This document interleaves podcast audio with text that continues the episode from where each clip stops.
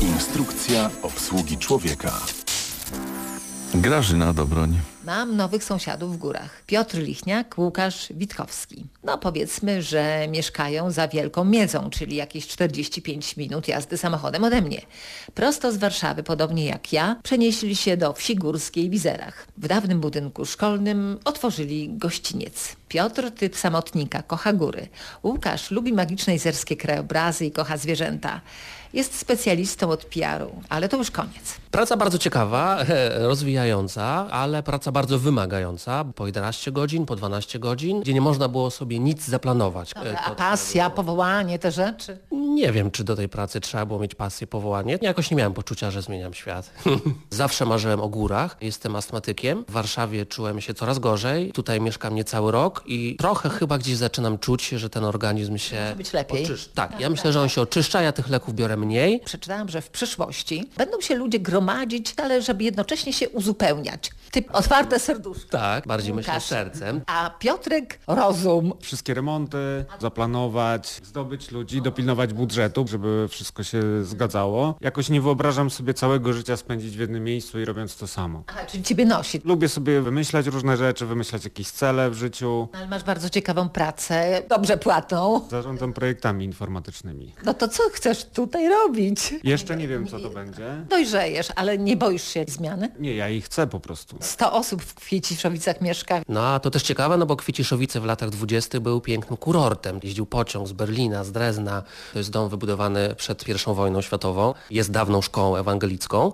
No i zależało nam na tym, żeby rzeczywiście zachować to, co jest najpiękniejsze w tym domu. Stare belki, odkryliśmy dawne podłogi, ale też dodać bardzo nowoczesne elementy. To wszystko stworzyło taki miks, że goście nam mówią, że się czują jak u siebie w domu. Niesamowite. Cieplutko. Oni jednego dnia mówią, że się czują jak u siebie w domu, a drugiego już widzimy, że chodzą na bosaka. Ty wracasz jeszcze do swojej pracy, do Warszawy. Tak, weekendy spędzam tutaj, czasami całe tygodnie.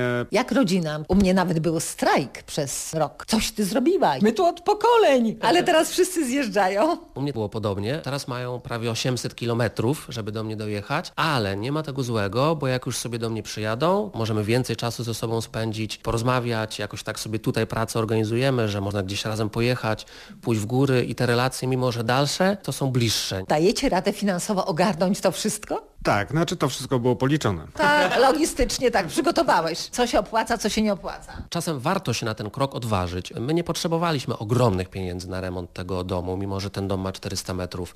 To jest właściwie koszt większego mieszkania na Mokotowie w Warszawie. Mamy hektarową działkę, mamy piękną czereśnię, gruszę, mamy wiśnie. No, wiśnia już nie owocuje, ale mam wspaniałe listki, które dodajemy do ogórków kiszonych. I my też rzeczywiście sprzedaliśmy mieszkanie w Warszawie, wzięliśmy jeden kredyt, drugi kredyt i Znam to. tak tu jesteśmy. Więc nie jest to też niemożliwe. Często trzeba z marzeń przejść do realizacji. A umiecie oszczędzać? Czego was nauczyło życie tutaj? Nie muszę też szczególnie oszczędzać. Kupiliśmy tańszy samochód. Ja mam trzy pary jeansów, trzy bluzy. Jedzenie mamy zapewnione, bo i tak gotujemy gościom. Spotykamy się z fajnymi ludźmi, żyjemy bardzo blisko przyrody i to nam wystarcza. No, czasem mieć trochę pieniędzy, żeby pojechać raz czy dwa razy do roku na urlop, żeby też coś zobaczyć i przeżyć dla siebie. To też jest tak, że nie dojeżdżamy do pracy samochodem. Nie musimy wydawać pieniędzy w restauracji na lunche. Nawet nie mamy kiedy wydawać tych pieniędzy. Mamy sąsiadów, Andrzej jest dawnym lekarzem, Sławek doktorem chemii, Renia z korporacji, teraz prowadzi kaszarnię i sobie tak tutaj żyjemy, albo żyjemy z mieszkańcami, którzy już tutaj mieszkają i albo nam w czymś pomagają, albo po prostu... Pomagają? Nie patrzą krzywo? Mieszkańcy są bardzo przyjaźni. Ktoś pożyczy pług do odśnieżania, komuś damy wodę w baniaczki, bo akurat hydrofor się zepsuł.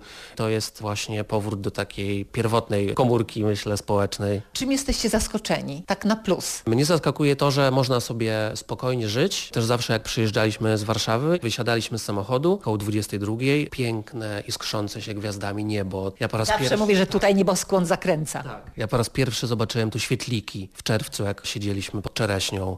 Tutaj powietrze pachnie, mamy piękny widok na góry kaczawskie. No to jest właściwie teatr niekończący się. Nachodzi mgła, przychodzi słońce. Człowiek się nie może na nic nastawić. Musi podążać w rytm tej przyrody. Inaczej się nie da. Zobaczymy, jak nam się spodoba, zostaniemy. Jak nie, to świat jest tak piękny, są nowoczesne technologie, że możemy mieszkać tu, trochę pracować zdalnie, a żyć w pięknym miejscu i w pięknym krajobrazie. Dzisiaj coraz częściej ludzie, inaczej niż w opowiadaniu Edgara Kereta, przymknięte, chodzi o oczy, gdzie facet wciąż fantazjuje, gdzie, z kim przebywa, ile ma dzieci, jak wygląda jego mieszkanie i tak dalej, a przyjaciel wołał Hagi, obudź się, obudź się do własnego życia. Więc dzisiaj ludzie otwierają oczy znacznie wcześniej, decydują, porządkują. To dobrze, to cieszy. Pozdrawiam z Karkonoszy. Grażyna Dobroń. Dziękujemy bardzo.